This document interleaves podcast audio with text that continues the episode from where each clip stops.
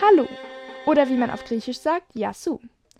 Herzlich willkommen bei Demeters 5 Minuten. Ich bin Demeter und ihr kennt mich vielleicht schon aus dem Podcast Universales Gerümpel, den ich mit meiner Freundin Athene kreiere. Hier in diesem Podcast dreht sich jedoch alles um das Thema griechische Gottheiten, Sagen und Ereignisse, die den Glauben an die polytheistische griechische Götterwelt ausmachen. Polytheistisch heißt übrigens mehrere Götter haben.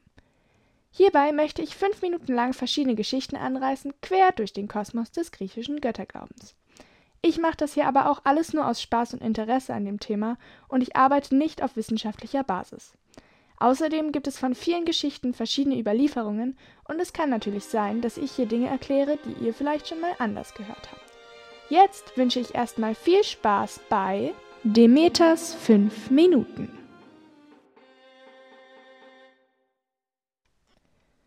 Heute möchte ich mit der Göttin anfangen, die mich zu meinem Pseudonym inspiriert hat, wobei ich den Namen einfach übernommen habe.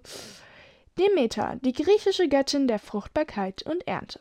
Übersetzt bedeutet der Name so viel wie Korngöttin, Gersten- und Erdmutter oder auch die Getreidespenderin. Demeter ist eine der zwölf olympischen Götter, das heißt eine der sechs Geschwister, die zu den Göttern der ersten Generation, die vom Titan Kronos abstammen, gehört. Dazu gleich mehr. Als Göttin der Fruchtbarkeit und Landwirtschaft sorgt sie für eine reiche Ernte des Getreides und für ausreichend Saat, um die Menschen zu sättigen.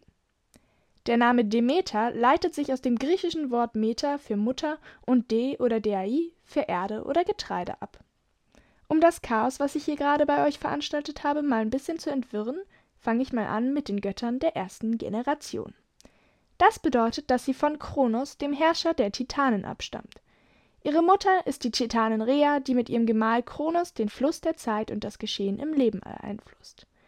Demeter hatte fünf Geschwister: Zeus, Hades, Poseidon, Hera und Hestia.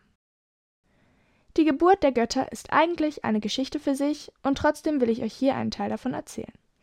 Rhea und Kronos, der Chef der Titanen, bekommen viele, viele Kinder. Rhea ist das erste Mal schwanger und bringt ein kleines Mädchen auf die Welt. Mein Herr und Gemahl, das ist unsere Tochter Hestia. Als der stolze Vater sein kleines Baby das erste Mal sieht, bekommt er fast einen Herzinfarkt. So ein perfektes, rundum gelungenes Kind, was schon jetzt eine unheimliche Macht ausstrahlt. Kronos zögert nicht lange, reißt den Mund weit auf, ungefähr so wie eine Schlange, wenn sie Beute fressen will, und hab, das Thema war gegessen. Wortwörtlich. Rea verließ schreiend den Thronsaal. Die verzweifelte junge Frau dachte sich so, Vielleicht hat ihm Hestia einfach nicht gefallen. Ihr Gemahl versprach ihr, dass das eine einmalige Sache gewesen sei und nie wieder vorkommen würde. Beim nächsten Kind ist alles besser. Nach einer weiteren Schwangerschaft stellte Rhea Kronos ihre zweite Tochter vor, Demeter. Noch schöner und perfekter als das erste Baby. Und wieder Hab. Auch das zweite Kind verschwand im Schlund des Vaters. Und wer jetzt meinte, Rhea würde Kronos jetzt verlassen, nee, nach drei weiteren leckeren Snacks für Daddy Kronos wurde Rhea wütend. Ihren nächsten Sohn Zeus brachte sie weit entfernt zur Welt und ließ ihn dort in Obhut von Dryaden, den sanften Wesen der Wälder. Jahre später war Zeus zu einem jungen, hübschen Mann herangewachsen. Rhea befahl ihm, als Mundschenk im Palast von Kronos zu arbeiten. Er stellte sich also vor und bekam die Stelle sofort. Zeus organisierte eine Trinkparty und Kronos trank dort eine Mixtur, die Zeus extra für ihn angefertigt hatte. Die Mixtur drehte seinen Magen um, und Kronos kotzte. Er kotzte, was das Zeug hielt. Und heraus kamen fünf Götter und ein Stein. Die erste Generation der Götter war geboren. Jedem Gott wurde nun sein Aufgabengebiet zugeteilt, und Demeter wurde zur Göttin der Fruchtbarkeit ernannt und war fortan mit einer Blume und Getreideähren abgebildet. Von Anfang an wurde die junge Göttin oft angebaggert, und das nicht von irgendwem, sondern von ihren Brüdern Poseidon, Hades und Zeus. Der neue Herrscher des Himmels zeugte letztendlich ein Kind mit seiner Schwester Demeter. Das muss man sich mal vorstellen. Die Tochter von Demeter wurde zuerst Chore genannt, was übersetzt so viel wie Mädchen hieß. Jo, richtig kreativ. Später wurde sie dann aufgrund ihrer Schönheit in Persephone umbenannt und ist als der immer wiederkehrende Frühling bekannt.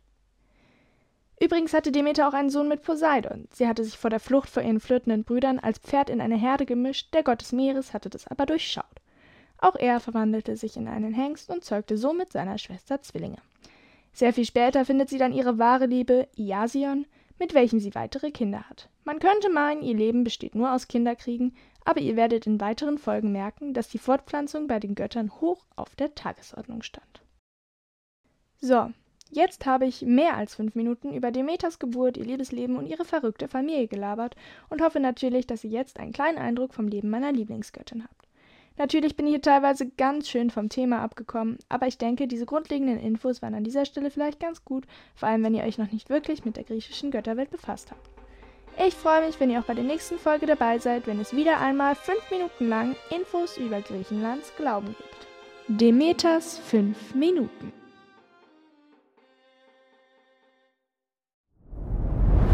Dir hat dieser Podcast gefallen? Dann klicke jetzt auf Abonnieren und empfehle ihn weiter. Bleib immer auf dem Laufenden und folge uns bei Twitter, Instagram und Facebook.